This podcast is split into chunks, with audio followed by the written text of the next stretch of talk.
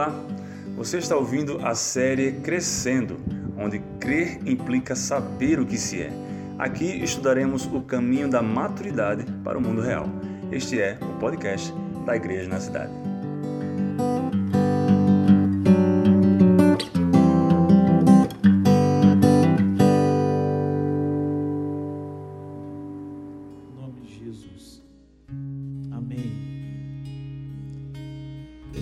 Sentar. Estamos entrando no novo módulo dos nossos estudos. E hoje o privilégio é meu de compartilhar com vocês. Nós vamos falar um pouco sobre família de Deus.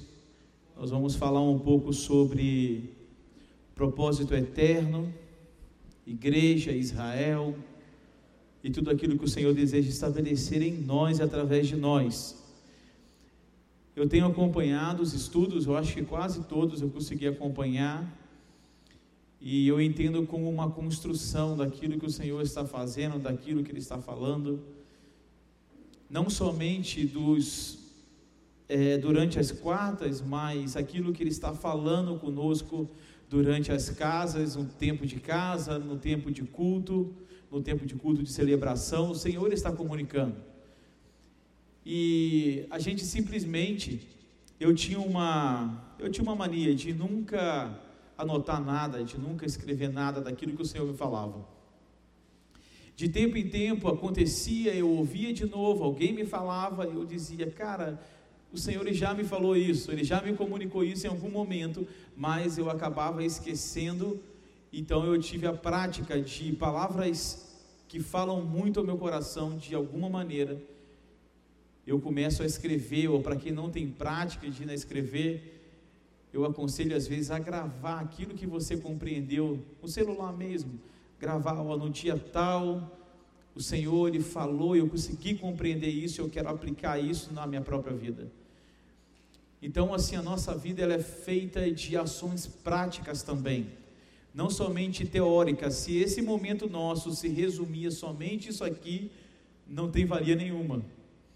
Eu costumo falar que de, que de alguma maneira a nossa teologia ela tem que se misturar com a poeira da comunidade, ela tem que se misturar com a poeira da cidade, ela tem que se misturar com a poeira da minha casa, ela tem que se misturar com a poeira da minha família, ela tem que se envolver, ela tem que sair desse campo né, teórico, ela tem que ter vida. Então, quando nós aprendemos é, sobre tudo isso que foi aqui ministrado, de cada uma coisa, desde, desde né, de paternidade a, a, qualquer outro tipo de ação daquilo que foi comunicado aqui, isso precisa ser aplicado na nossa vida para que faça sentido. De teóricos o mundo está cheio, de pessoas legalistas o mundo está cheio. Mas o que o Senhor deseja é que venhamos a pegar a verdade e expor ela para o mundo. Não adianta somente salgar o saleiro, é um termo que eu uso muito, de ser luz aonde as pessoas já são luz, ou de ser sal aonde as pessoas já são sal, mas é tempo da gente temperar o mundo e iluminar o mundo. É tempo de chegar nos lugares escuros, nos lugares insípidos, nos lugares que não tem sabor. E precisamos salgar esses lugares e precisamos iluminar esses lugares. Então, tudo aquilo que a gente comunica, tudo aquilo que o Senhor ele fala conosco, é porque Ele deseja que venhamos de fato a colocar em prática. Não tem a ver com essa aula hoje, mas é sobre algo que eu estou querendo comunicar aqui com vocês. Hoje, você, se quiser é, anota o tema de hoje, eu vou falar sobre o propósito eterno de Deus. Então nós teremos três aulas, três aulas aonde a gente vai discorrer dentro do propósito eterno de Deus, que vai logicamente incluir a família de Deus, e nós vamos compreender aonde que nós estamos e qual é o nosso papel nessa situação toda. Então, o desejo através desses estudos é que nós possamos de uma forma mais clara comunicar essa relação da nossa vida com o propósito eterno de Deus. A nossa mente, o nosso nosso né, coração, de alguma maneira, ela precisa estar cheio do entendimento do propósito de Deus. Porque se a gente não consegue compreender o propósito de Deus, a gente não compreende a vida. Porque a vida, ela comunica o propósito de, de Deus. Então esse propósito ele vai direcionar o nosso comportamento, o trabalho, a maneira com que nós iremos agir diante das situações adversas que o mundo ele nos impõe. A maneira com que nós entendemos esse propósito, ele vai modelar a maneira com que a gente vive hoje. Por isso que eu falei no começo, não somente da teoria, mas isso de alguma forma precisa expressar através da minha vida a vida de Deus. Se a gente não tiver um discernimento claro sobre o propósito de Deus, nós teremos dificuldade é, é, e clareza em todas as áreas da nossa vida. Todas as áreas da nossa vida, se você pontuar, ela está ligada ao propósito eterno de Deus. Então, se a gente quiser cooperar verdadeiramente com aquilo que Deus está fazendo, se a gente verdadeiramente é, quiser expor a nossa vida, nós precisamos entender os desejos de Deus, o propósito de Deus e o coração de Deus. Eu sempre digo a mesma coisa. É, imagina que comigo você quer vir aqui na frente e falar sobre a vida do Bruno. Você pode vir aqui e falar assim, ó, o Bruno, o Bruno é baiano, todo mundo sabe. O Bruno é torcedor do Flamengo, todo mundo sabe, não é não? Não é não, é Vitória, né? É Bahia. O Bruno é do time Bahia, Bahia, né? Eu nem conheço esse time, perdão. O Bruno é torcedor do Bahia, o Bruno é casado com a Babi. Você pode falar algumas coisas que vai todo mundo saber. Mas existe algumas coisas da intimidade do Bruno que somente a Babi ela vai saber. Por quê? Porque a Babi ela conhece o coração do Bruno. A Babi está diariamente tendo um relacionamento de intimidade, de conversa e, e ela sabe compreender o que o Bruno quer, às vezes até com um simples olhar. Não é assim? Quem é que é casado há muito tempo sabe, ou quem é casado até há pouco tempo sabe cara sabe a, é, a afeição da outra pessoa. Por exemplo, a minha esposa, às vezes, quando a gente chega em algum lugar, eu, pelo rosto dela, pela afeição dela, eu sei se está legal ou não. E a mesma coisa ela. Quando a gente quer sair de alguma situação assim meio que difícil, às vezes a gente só olha um para o outro, não precisamos falar nada e nem cara de triste, a gente sabe o que o outro está sentindo. Por quê? Porque são 12 anos de relacionamento. E a gente ainda vive junto e trabalha junto. Então, a gente conhece o que o outro quer, o que o outro ele não quer. Se nós queremos compreender os propósitos de Deus, nós precisamos conhecer o coração de Deus. E qual é a melhor maneira de conhecer o coração de Deus? Através de uma vida de oração. Não tem outra maneira de conhecer a Deus profundamente e intimamente a não ser através de uma vida de oração. Não existe livro escrito, ainda que mais profundo que seja, que vai se relacionar com o coração do homem como a oração com o nosso Deus. Certa vez tinha um homem tentando escrever um livro, e o livro era Explicando Deus. E o cara estava lá na praia escrevendo o livro dele, e um menino estava do lado dele contando quantos grãos de areia tinha ali naquela praia. Estava ali 115, 116, 117 e esse cara incomodado escrevendo né, o livro dele, falou: oh, menino, não tem como você é, contar a quantidade dessa cinepareia toda. E ele falou assim: você está, é, é, você está querendo resumir Deus em apenas um livro, não tem como. E aquele cara ele queria discernir, ele queria resumir a vida de Deus apenas em um livro. Então, existem pessoas que dizem que verdadeiramente não tem como explicar Deus. Através de um livro, eu creio que você não consegue. Através da Bíblia, eu acredito que você consegue. Eu não acredito que através de um artigo de faculdade, mas eu acredito que tendo uma vida ao lado dele, você consegue compreender o coração e a vida de Deus. Mas o coração e a vida de Deus revela uma coisa, e que coisa é essa? O seu propósito eterno. Nós não estamos aqui à toa, nós não estamos aqui passeando, a gente não está aqui porque a gente quer viver essa vida legal. Não, nós estamos aqui porque existe um propósito.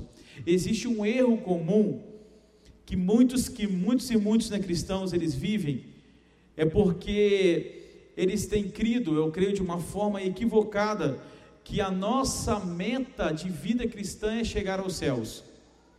Tem muita gente que fala assim, cara, eu vivo porque eu quero alcançar o céu.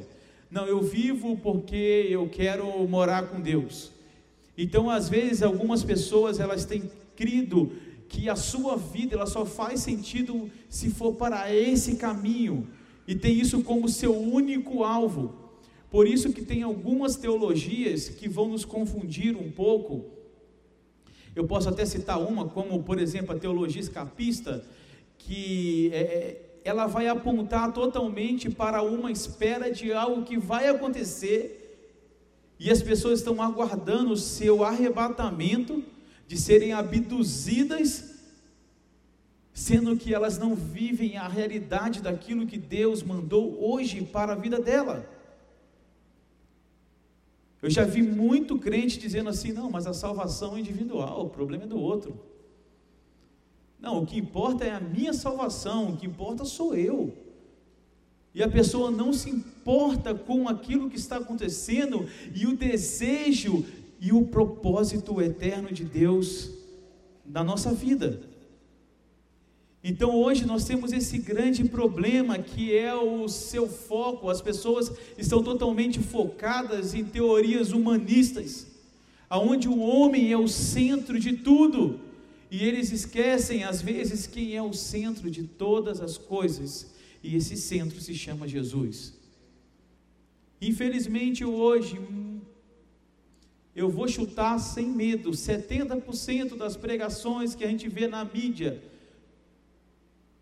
e eu estou jogando baixo ainda, elas têm o seu foco humanistas, da maneira ruim de ser onde elas colocam o homem como sendo o centro de todas essas coisas. Eu sempre, eu sempre brinco também com algo. Quando a gente ora, por exemplo, nós começamos a orar, a falar com Deus, e às vezes a gente já esquece um princípio no começo, porque que a oração é um diálogo, ela não é um monólogo. Quando é um monólogo, você fala sozinho. Eu estou fazendo aqui um monólogo, por exemplo. Eu estou falando, está todo mundo nem escutando. Mas se fosse um diálogo, eu falaria e o neto falaria, por exemplo. Eu falaria algo, ele responderia, eu falaria algo. Isso é um diálogo. Mas as nossas orações, geralmente, elas são monólogos, aonde somente a gente fala. E o pior, no final dela, a gente diz amém. Vamos só parar para poder pensar um pouco? Quem é que manda nesse negócio todo? É a gente ou Deus? Um diálogo agora. Quem é que manda? Quem pode. Obrigado, Estevão. Quem é que pode ser o conselheiro do Senhor? Quem pode estabelecer os nossos dias? Quem pode nos dizer o que é a verdade? Ou quem pode nos dizer qual é o melhor caminho que nós temos que caminhar? Mas as nossas orações, elas são monólogos, aonde eu digo: Senhor, eu te louvo, exalto o nome do Senhor, tu és santo. E Pai, eu queria te dizer, minha vida está uma droga.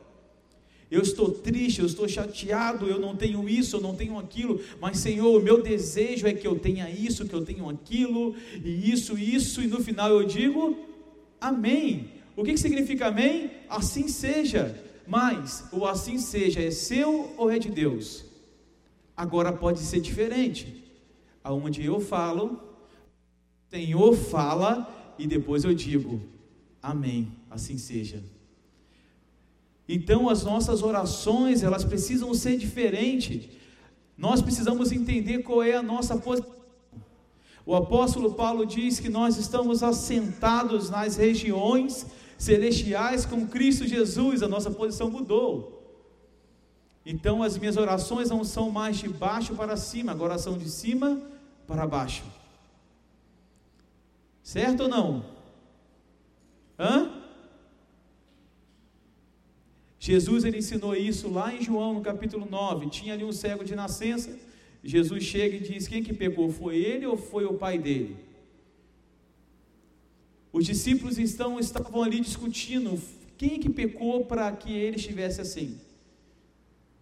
Jesus ele diz: Não foi ele e nem foi o pai dele, ele está assim para que se manifeste a glória de Deus. Jesus estava vivendo essa realidade, mas com uma mentalidade transformada. Jesus o tempo todo ele estava dizendo: "Ei, querido, o reino está dentro de vós". Quando os judeus começaram a perguntar sobre a questão do reino, e Jesus sempre ele dizia: "O meu reino não é deste mundo, é uma outra realidade". Sabe, Jesus estava o tempo todo querendo expressar uma mentalidade eterna, uma mentalidade no reino de Deus. Então, quando nós tomamos a oração para si, aonde eu digo para Deus o que ele tem que fazer, quando eu determino, quando eu mando, quando eu falo, Senhor, eu quero agora. Você está tirando ele do centro e você está ficando no centro de todas as coisas. A Bíblia diz que você não pode nem dizer que você quer fazer alguma coisa, mas se Deus quiser, é Ele quem manda, é Ele quem estabelece. O mundo gira em torno dele e não em torno de você.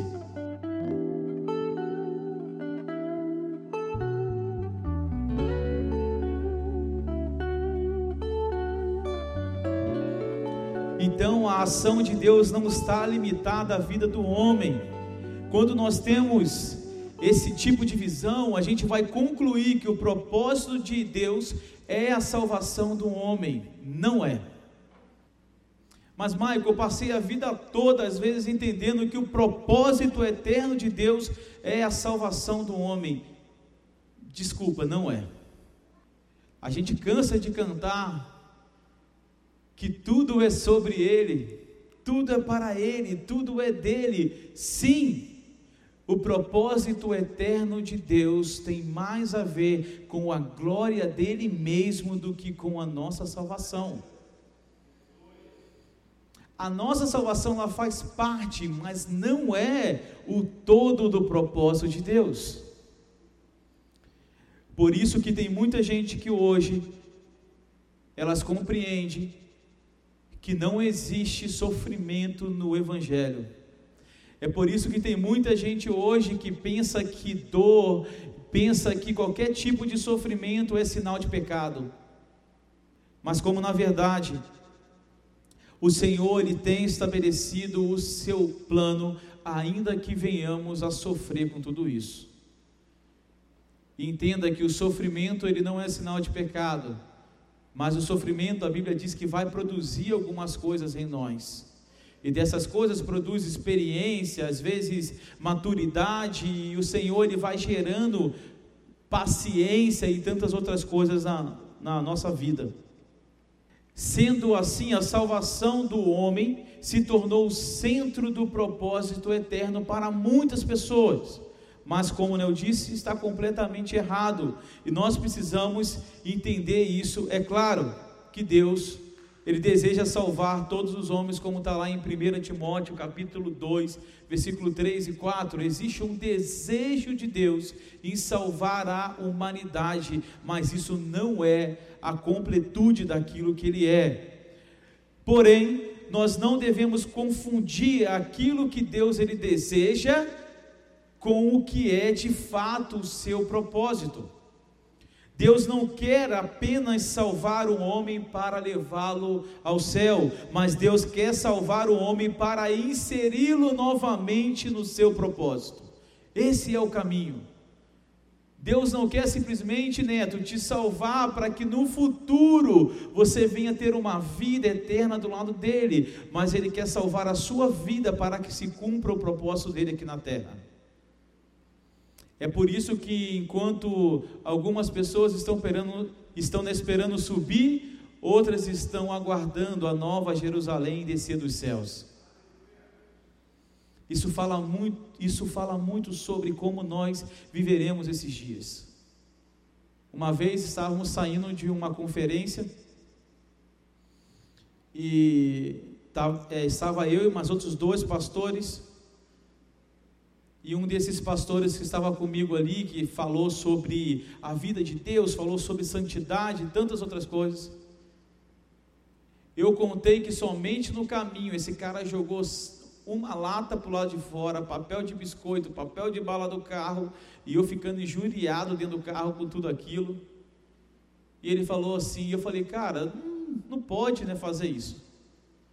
Ele falou assim, por que, que não pode? Eu falei, calma aí, eu vou te falar só algumas coisas sobre a questão né, ambiental. Depois eu converso com você sobre a perspectiva do reino de Deus. Eu vou falar só coisas simples, porque talvez se deixar você não vai conseguir compreender. Mas vou te falar de coisas simples. Não é legal fazer isso. E o cara ficou um pouco chateado comigo porque eu falei isso com ele. E ele falou assim para mim: O que me importa? Daqui a pouco Jesus vai voltar. E quando ele voltar, quando as trombetas tocarem, e ele estiver apontando lá nos céus, eu vou subir, vou morar com ele no céu. Falei com ele: Doce ilusão. Céus e terras serão restaurados você sabe por que, eu não jogo um lixo lá no chão? Porque a minha vida precisa sinalizar o reino de Deus. E sabe o que vai acontecer no reino de Deus? Céus e terra serão restaurados. Amém? Entenderam isso ou não? Nós não estamos aqui para estabelecer o reino de Deus, amém? Nós não vamos estabelecer o reino de Deus, só quem faz isso é o Senhor. Nós estamos aqui para sinalizar o reino de Deus. Era isso que Jesus estava fazendo ali em João, no capítulo 9. Porque no reino de Deus não haverá cegos. Jesus estava demonstrando uma outra realidade.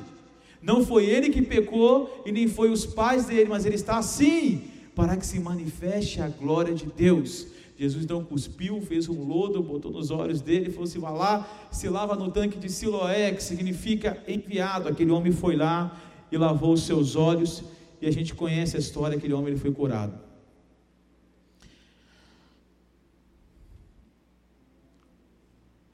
Então, ah, qual é a intenção de Deus? Qual foi a intenção de Deus quando ele criou o homem, agora a gente vai começar a compreender sobre a questão do propósito eterno de Deus. Qual foi a intenção de Deus ao criar o homem? Abra aí comigo, por favor, em Gênesis capítulo 1, versículo 26. Gênesis, capítulo 1, versículo 26.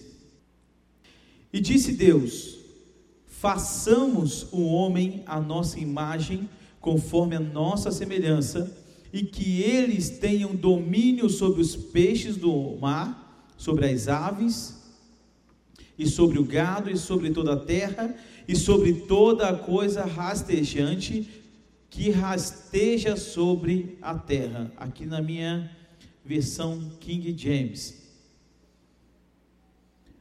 Versi é, isso, até o 26. A intenção de Deus criar o homem era ter uma grande família de muitos filhos à sua própria imagem. Esse foi e esse é o propósito eterno de Deus, que é encher a terra com uma família que expressa a sua glória e a sua autoridade. Versículo 27, versículo 28. Assim Deus criou o homem em sua própria imagem a imagem de Deus o criou, macho e fêmea ele os criou. E Deus os abençoou e disse-lhes: Sede frutíferos e multiplicai-vos e enchei a terra e, sub, e, e subjugai-a. E tende domínio sobre os peixes, sobre as aves e sobre toda coisa vivente que se move sobre a terra. Adão, ele tinha sido criado à imagem de Deus, e a cada ser ia se reproduzindo a sua própria espécie. Mas quando Adão e Eva fossem se multiplicando, automaticamente iriam sendo reproduzidos homens à imagem de Deus, a imagodei. Entende? As espécies iam se multiplicando à sua própria imagem. As aves, os seres que rastejam, todos esses iam se multiplicando à sua própria imagem, mas Adão e Eva, eles tinham uma palavra para se multiplicar e não a sua imagem, mas a imagem de Deus. E o propósito era esse. Deus ele fez um homem e o interessante é quando Deus ele começa durante a criação, desde o primeiro dia, quando Deus ele começa a criar tudo aquilo que Deus cria, ele chama de bom. A palavra ali em hebraico, a palavra tov. Tudo aquilo que Deus criava, ele chamava de bom. Quando Deus ele vai fazer o homem, a palavra que tem ali não é somente bom, não é somente tov, mas é tov, tov, tov, que significa boníssimo a melhor parte da minha criação. Eu fiz agora, por quê? Porque ele fez a sua imagem e semelhança. Quando ele fez os pássaros, ele não fez a imagem e semelhança dele. Quando ele fez a cobra, ele não fez a imagem e semelhança dele. Mas quando ele faz o homem, ele faz a sua imagem e semelhança. Depois de ter feito o homem, Deus viu que não era bom que o homem vivesse só fez ele cair no sono profundo, e da sua costela ele cria a mulher, para ser a sua ajudadora. E Deus então ele dá uma palavra, ele estabelece uma palavra, ele dá uma ordem, e ele disse: sede fecundos, ou seja, façam filhos e encham a terra. Entende que eles estavam em um lugar esse lugar se chamava Éden. E esse lugar ele estava limitado pela, pela vida deles ali, os animais. E a ideia que o Senhor ele tinha que quanto mais filhos eles tivessem, ele iria alargando o jardim. Ele iria fazer crescer o jardim até que se tornasse uma terra habitada por muitos e muitos e muitos filhos semelhantes a ele. Para muita gente, eu já vi alguns pregadores falar sobre isso, eles dizem que os planos de Deus, ele falhou e Deus criou um plano B que se chama Jesus Cristo. Eu quero te dizer que isso é mentira. Não existe plano B. Eu te dou uma prova muito simples que não tem um plano B. Sabe aquele jardim que um homem ele vivia? Lá em Gênesis, no capítulo 1, sabe aquele jardim? É o mesmo lugar que vai descer do céu e nós iremos habitar. É como se não estivéssemos tendo um caminho de ida, mas de volta.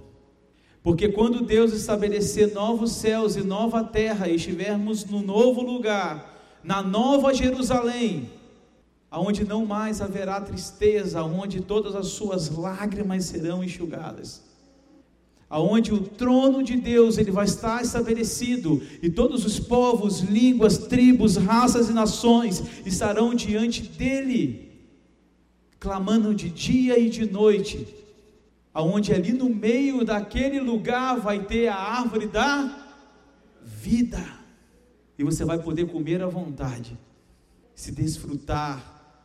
Uma vez escutei um pregador falando que após a cruz existe um jardim. É uma frase muito simples, mas que para mim significa muito. A cruz é o acesso. A cruz é a entrada, a cruz é o. Quantos aqui que já viram o filme, ou se não, né, o livro O Peregrino? Quantos aqui que já leram? Eu aconselho a ler, é bem legal. O peregrino ele está indo no caminho, E ele está passando dificuldades, ele está tentando se encontrar, até que um dia ele encontra a cruz. Quando ele encontra a cruz, o que, que acontece? Ele deixa o fardo, ele ganha um presente. E que presente é esse? A partir daquele momento, ele passou a ter uma nova vida no Senhor. Eu não vou falar para confundir ninguém, mas a cruz ela não é o fim. A salvação não é o fim. A salvação é o meio. Você não faz as coisas para ser salvo, mas você é salvo para fazer as coisas. Ninguém pode amar ao Senhor sem antes ser salvo por Ele. Amém.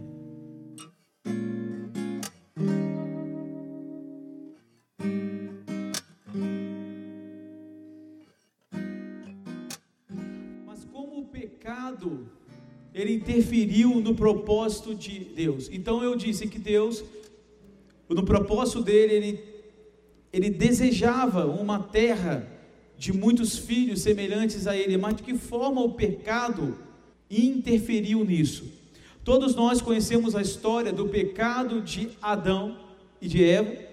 Ele foi, na verdade, uma intromissão violenta e diabólica no propósito de Deus.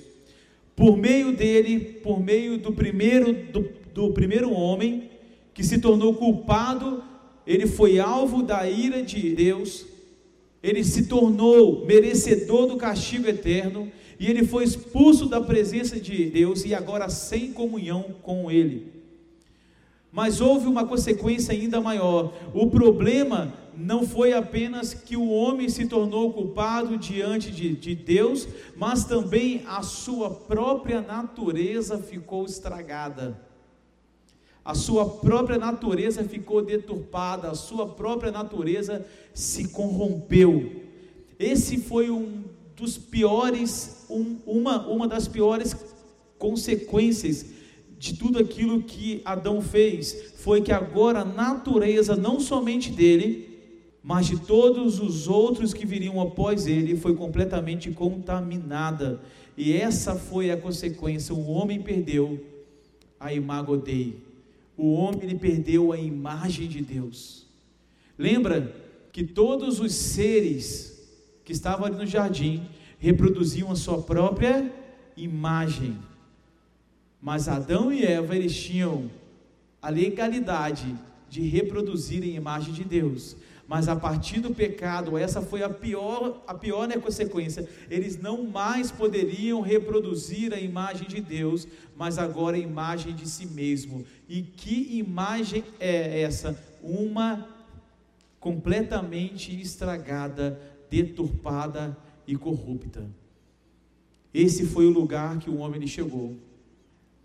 Então não, não era mais o mesmo homem, mas agora era um homem morto para Deus, talvez inútil para cumprir o seu propósito de vida. Então, quando o homem está com a sua imagem deturpada, quando o homem ele está completamente desfocado, ele é totalmente inútil para cumprir esse propósito. Então, o pecado ele afetou diretamente a natureza do homem, a minha natureza, a sua natureza. A questão então foi o que o homem começou a fazer de mal após a queda. A questão foi que o homem se tornou mal após a queda. A gente conhece a história. Então, tudo aquilo que o homem tinha, toda a sua jurisdição, tudo aquilo que comandava a vida do homem, teve o seu ciclo encerrado ou quebrado ou cortado. O homem que tinha tudo que ele precisava para poder viver no jardim, agora ele precisava, através do seu suor, conquistar para poder ter. Com certeza, não com toda aquela vida, não com todo aquele vigor, mas agora, de uma forma genérica, ele precisou conquistar aquilo que estava oferecido de graça para ele no jardim. Então o homem dominava sobre o mar, sobre as coisas que vivem no mar, sobre a terra, tudo estava dentro dessa jurisdição. Mas a partir do momento que houve essa quebra de aliança, o homem, ele já não mais dominava sobre nada. Então, quando Adão ele se corrompe, ele não só marca de uma forma negativa a sua vida, mas também ele marca ou compromete negativamente todos aqueles que viriam depois dele. Mas, e Deus? Será que ele desistiu do propósito dele? Ou será que ele criou um plano B? Embora o homem ele pecasse, Deus ele não mudou o seu propósito original. Embora o homem às vezes venha pensar que ele tem o controle, Deus ele sempre diz e ele estabelece o controle dele sobre a humanidade. Deus não tem diversos planos e nem muitos propósitos. Ele não criou um novo alvo e nem abriu mão do que ele era desde o princípio. Deus sempre manteve o plano. Após a queda, Deus ele precisou estabelecer novas coisas, novos descendentes do primeiro homem. Uma pausa, um parênteses para a gente entrar em algo, para que vocês percebam que Deus ele sempre vai manter o plano dele. Gênesis, se eu não me engano, no capítulo 11, que fala sobre a Torre de Babel, não é? Gênesis capítulo 11? Fala sobre a Torre de Babel. Quantos aqui conhecem aqui a história? Pensa aqui comigo alguns elementos que nós podemos comparar com a nossa vida hoje. Eu estou falando nós aqui, né, para a igreja. Vamos lá? Alguns elementos que tinha lá na Torre de Babel? Vamos lá. Eles estavam construindo algo para tocar os céus, amém? Legal isso, né? Cara, nós estamos unidos, havia unidade no meio deles, e a mensagem era essa: vamos fazer com que a terra toque os céus. Nós faremos uma torre, e essa torre ela vai tocar os céus. E de que maneira acontecia isso? Naquele tempo, com toda a escassez de tecnologia, eles eram um, e aí se revelou um princípio importantíssimo. Se nós formos um, eles eram um, a Bíblia diz que tinha unidade e eles estavam construindo sobre uma legalidade. Mas teve um ponto chave com o que fez que aquela obra terminasse. E que ponto foi?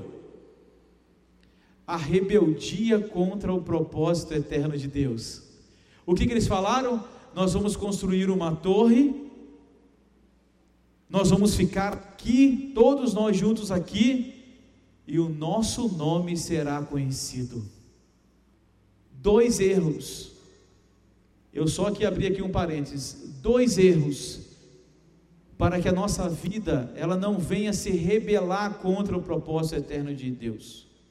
Ponto 1. Um, Deus ele deseja que venhamos a nos espalhar por toda a terra. Esse é o ponto um. Então é por isso que nós amamos a missão de Deus. É por isso que nós amamos ver todos os povos alcançados, porque o desejo é que todos os povos venham entender e compreender e se tornar o propósito eterno de Deus. Nós desejamos que a glória de Deus venha tocar todos os povos. Amém? Mas, quando a gente desejar viver só para nós mesmos, criarmos um clubinho social, sabe? Ah, vamos aqui, nós adoramos o Senhor, e esse lugar começa a encher, as pessoas vêm sedentas e famintas, e nós ficamos por aqui, e nós falamos: Senhor, esse aqui é um lugar de conexão entre a terra e o, e o céu, mas nós ficaremos aqui, e o nosso nome vai ser conhecido. Erro 2. Aquele que quiser a fama dessa terra terá somente a fama dessa terra. Aquele que desejar a glória de Deus, o trono de Deus será estabelecido sobre o coração dele e sobre o mundo. Babel tinha dois pontos negativos. Tinha vários outros pontos positivos, mas dois pontos negativos que influenciam totalmente no propósito eterno de Deus. Querido, você pode pensar o que for, você pode criar um exército que for, mas o propósito eterno de Deus será estabelecido. Ponto. Os homens podem querer construir os castelos, podem querer o seu próprio nome, mas Deus não divide a glória dele com ninguém e com nada. Ele há de estabelecer o plano dele. Eu não tenho dúvidas sobre isso. Deus ele vai estabelecer, isso vai se cumprir. Voltando, mas toda a glória do plano de Deus havia se perdido no pecado mas Deus Pai não desistiu. E qual é a esperança nisso? Está lá em Colossenses capítulo 1, versículo 27. Cristo em vós, a esperança da glória de Deus. Deus então, Ele nos chamou e Deus nos inseriu no plano dele. Agora, nós que estávamos, nós que antes éramos a imagem distorcida, corrompido pelo pecado, corrompido pelos nossos próprios caminhos, nós encontramos o Senhor, o nosso Salvador, e agora nós podemos desfrutar novamente da imagem de Deus. Nós fomos inseridos nisso. Por isso que eu digo que a salvação ela é um meio e não é um fim a obra redentora de Cristo Jesus é algo tão tremendo, mas tão maravilhoso, que ela corre o risco de talvez você ver ela como se fosse o todo. Não é? A salvação é tão tremenda. Quando a gente fala né, de salvação, fala, cara, eu era um miserável, eu era um pecador inútil, querendo viver a minha própria vida, as minhas próprias, minhas, minhas próprias né, paixões, correndo, correndo e correndo atrás do vento destinado a viver a minha paixão, mas a minha paixão nunca foi suficiente para que eu pudesse viver uma vida plena. Eu era tão, mas tão obstinado que eu estava no fundo do poço, achando que eu estava ali na praia de Tabuba, que eu, que eu gosto muito, sentado com uma cadeira de praia, uma água de coco, achando que estava tudo bem, mas não estava estávamos no lamaçal do pecado. Romanos capítulo 3 diz que nós estávamos destituídos da glória de Deus.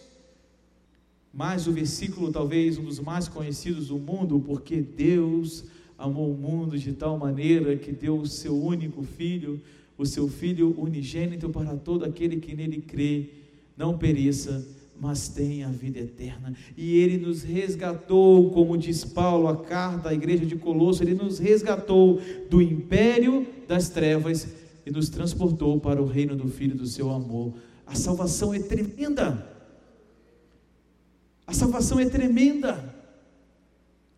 Nós não estamos fazendo tudo para que no final a gente seja salvo, mas com a sua graça e com o seu amor, ele nos salvou para uma vida digna com Ele.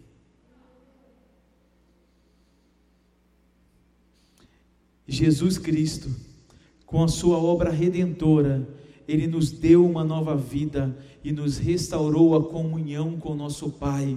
Ele também ele deu os recursos da sua infinita graça para que com ele nós venhamos a continuar o seu plano eterno.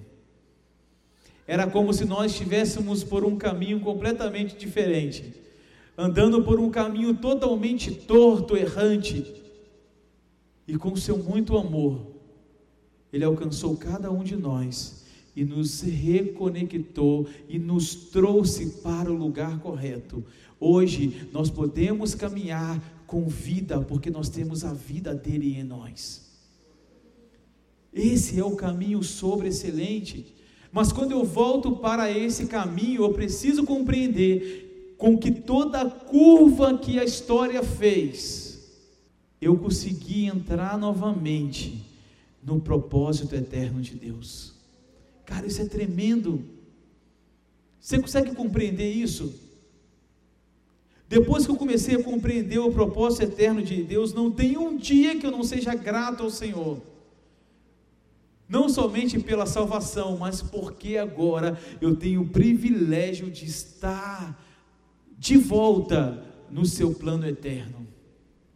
Então a redenção, ela nunca poderia, de nenhuma maneira, ser um fim em si mesma, mas apenas um meio de graça para consertar um grande erro da humanidade.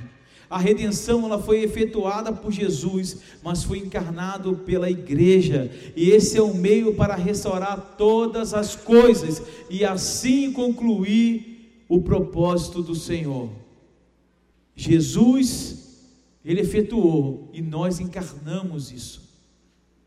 Nós nos manifestamos porque um dia ele se manifestou.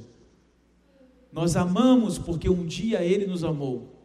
Nós nos entregamos porque um dia ele se entregou. A redenção, ela foi o meio pelo qual o Senhor ele deu ao homem mais uma chance para que ele pudesse novamente estar conectado com o coração dele. Para o apóstolo Paulo, a redenção nunca foi a proposta de Deus. Ele entendia que o propósito de Deus era uma família eterna. Abra sua Bíblia comigo em Efésios, capítulo 1. Vamos lá ler o que Paulo fala? Efésios, no capítulo 1, versículo 4 e 5. Vamos ver o que Paulo aqui está falando conforme Ele nos escolheu nele, antes da fundação do mundo, que devemos ser santos e sem culpa diante dele em amor. E nos predestinou para filhos de adoção por Jesus Cristo, para si mesmo, segundo a complacência da sua vontade. Versículo 6 para o louvor da glória da sua graça, pelo qual nos fez aceitáveis a si no amado. Versículo 7: Em quem nós temos a redenção pelo sangue, o perdão dos pecados, segundo a riqueza da sua graça. Queridos, nós fomos escolhidos em Deus antes da fundação do mundo, para que fôssemos santos e sem culpa. Nós fomos escolhidos nele, nós fomos separados nele. E esse homem que foi criado à imagem e semelhança de Deus, ele não precisava de redenção. Entenda só comigo, Deus ele criou o propósito dele, mas o homem ele não precisava de redenção, ele não precisava ser salvo. A salvação só foi necessária após a queda do homem. Então a obra que o Senhor confiou ao apóstolo Paulo, ela não consistia apenas em buscar a redenção do homem, mas em apresentar este homem a Deus, restaurado à imagem de Jesus Cristo. Por quê? Eu poderia sair por aí pregando o Evangelho, você que deseja receber a Jesus Cristo, o Senhor pode salvar a sua vida e as pessoas, eu recebo a Jesus e tenho a sua vida nele, mas esse não é o propósito todo. O propósito é que o Toninho ele seja salvo, sim, mas que ele tenha a sua vida restaurada. É que ele consiga novamente a se adequar, a entrar e a viver e a perceber que agora ele não é mais a imagem do primeiro Adão, mas agora ele é a imagem do último Adão.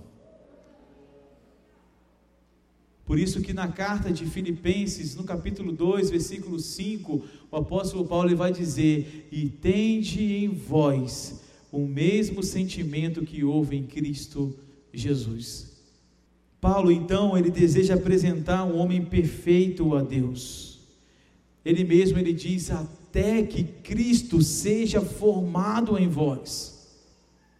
Isso ele fala de perfeição, é de levar de volta a sua condição antes da queda. É por isso que eu sou totalmente contra a hipergraça. É por isso que se eu puder, eu, eu, eu só fico escrevendo sobre isso Mas eu quero te dizer que existe uma graça verdadeira. E que essa graça verdadeira, ela não nos leva à libertinagem do pecado. Ou ter uma vida de pecado. Ou então criar uma teologia para você se adequar à sua vida pecaminosa. Não. Mas a graça, esse favor imerecido, ele me tirou da condição de miserável, de inútil, e me presenteou com uma vida, e não somente uma vida, mas uma jornada completa de amor e de entrega ao meu Senhor Jesus Cristo. Não é que o pecado acabou, ele não acabou, ele continua. Mas agora esse pecado ele não nos domina se a gente conseguir compreender o propósito eterno de Deus. Romanos capítulo 8, versículo 28 e 29, para a gente ir finalizando hoje. Romanos capítulo 28, capítulo 8, versículo 28 e 29. Diz assim: E sabemos que todas as coisas contribuem juntamente para o bem dos que amam a Deus, daqueles que são chamados de acordo com o seu propósito. Para quem ele conheceu antes, ele também os predestinou para serem conformes à imagem do seu filho, para que ele pudesse ser o primogênito dentre muitos os irmãos. Vamos aqui ler aqui novamente? 28 e 29. E sabendo que todas as coisas contribuem juntamente para o bem daqueles que amam a Deus, daqueles que são chamados de acordo com o seu propósito.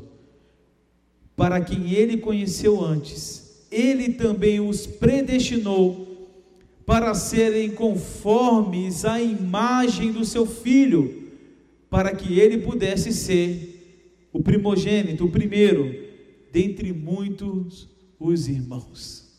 O Senhor, Ele continua o plano dele, Ele continua estabelecendo o seu plano, e o nosso privilégio é que nós fazemos parte disso, nós estamos inseridos nisso, nesse propósito de amor do Pai para com as nossas vidas. E como diz a palavra, Ele, Ele fez isso por causa do seu propósito. Então, que propósito é esse? Uma família.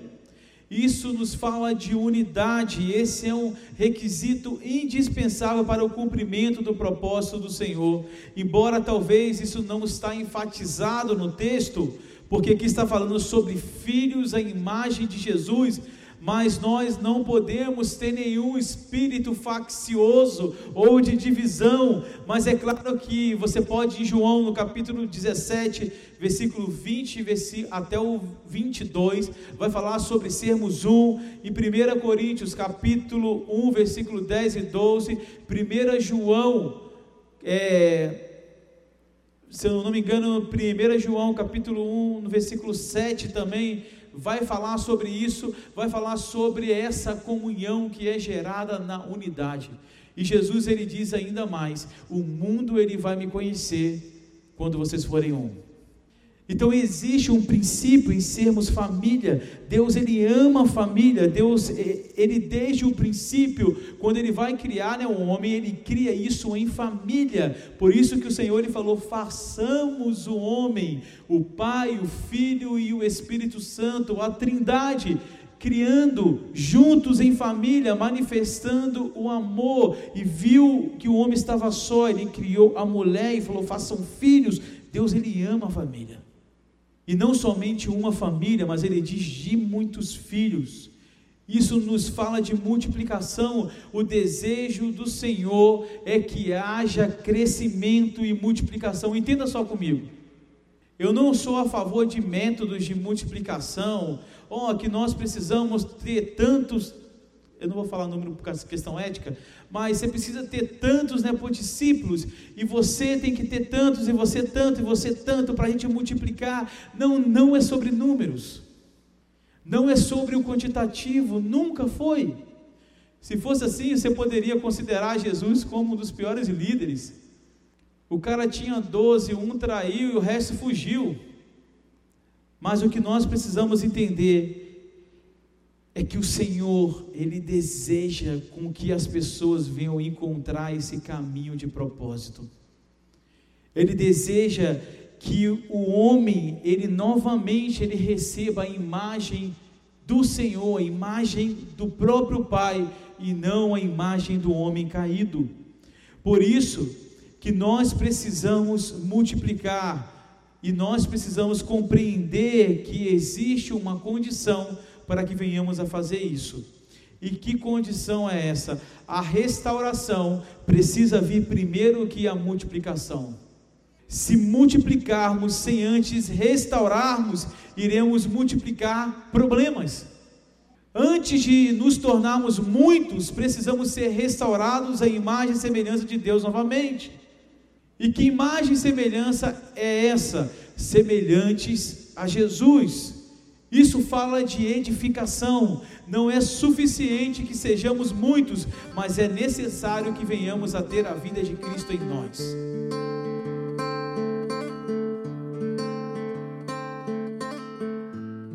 Não é apenas crescer para poder dizer que nós somos muitos. Eu não estou falando sobre a igreja na cidade de local, estou falando sobre a igreja na cidade de Maceió. Nós, como igreja aqui nessa cidade, não como uma parte aqui, nós não precisamos pensar em números ou então manifestar, vamos fazer um ajuntamento para dizer para a cidade que nós somos 200 mil. Não é sobre isso mas é sobre a manifestação no cotidiano de pessoas restauradas. Quando essas pessoas foram, forem restauradas, a própria cidade ela vai apontar: existe um Jesus e esse é verdadeiro. E qual é a nossa posição diante disso?